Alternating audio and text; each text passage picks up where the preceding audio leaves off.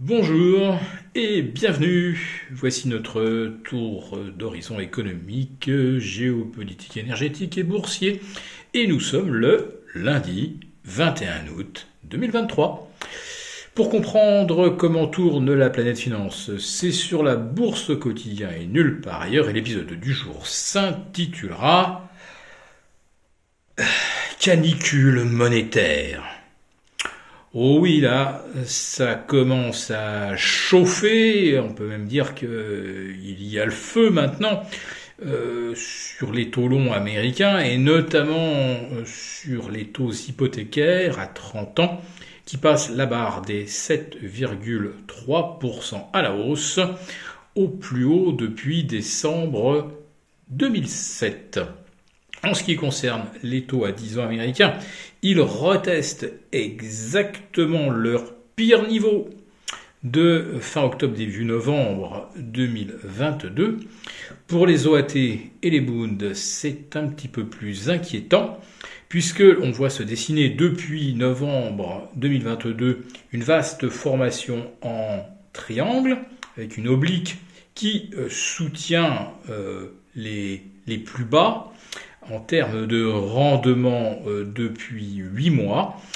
Et euh, ces plus bas sont chaque fois un petit peu plus hauts. Restait évidemment cette forte résistance à 4,25, pardon, non, 3,25, 4,25, c'est pour les T-bonds américains, 3,25 donc pour les OAT et 2,75 à 2,80 sur les Bundes.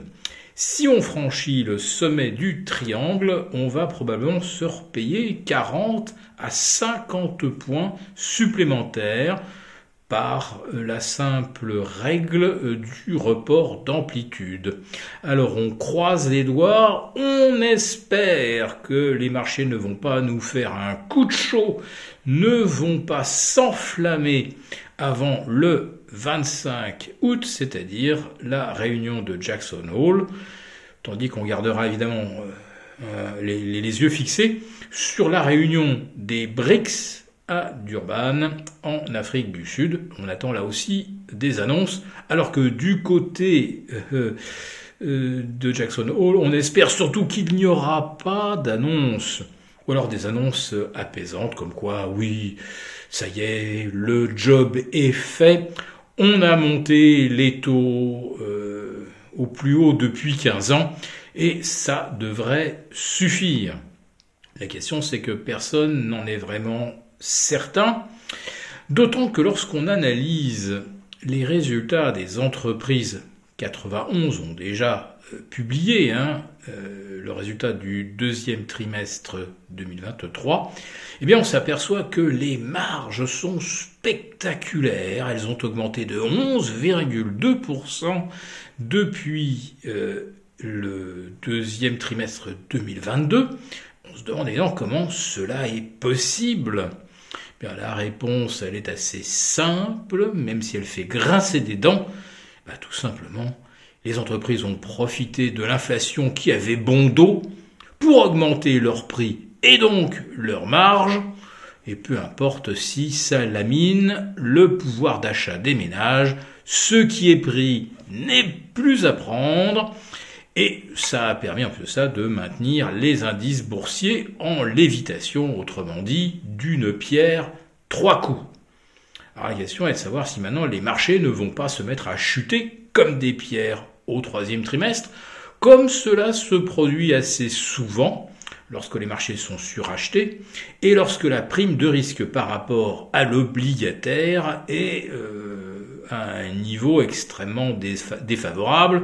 On pourrait même dire aujourd'hui, historiquement sur 100 ans, euh, la prime de risque est aujourd'hui à un niveau absolument catastrophique à fuir, littéralement. Et pour l'instant, personne ne fuit, et oui, où mettre son argent? Bah, La réponse est tellement simple que pour l'instant, personne ne semble la juger pertinente. Et oui, mettre son argent dans du monétaire qui rapporte bah, justement 4,30, 4,35% aux États-Unis et bientôt euh, 3,5% euh, en Europe sur le moyen sur le moyen long terme et un peu plus de 4 à court terme. Voilà, une solution simple, mais on a l'impression que la devise c'est toujours plus, et oui, et si on sortait trop tôt des actions et qu'il y avait encore une dernière petite poussée haussière vers euh, alors les records, mettons autour de 7004 euh, à Paris, euh, au-delà des 34 000 sur le Dow Jones, on ne voudrait surtout pas rater euh, ce, dernier sommet. On est sorti trop tôt tellement de fois.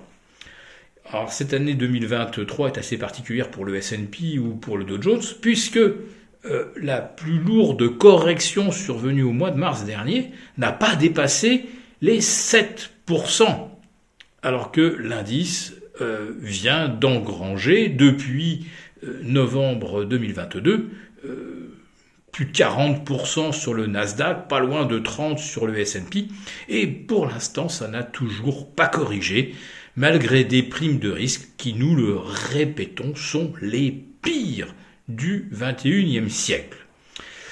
Alors, bah, pour l'instant, face à cette canicule, nous allons rester un petit peu dans l'ombre avec les volets bien fermés.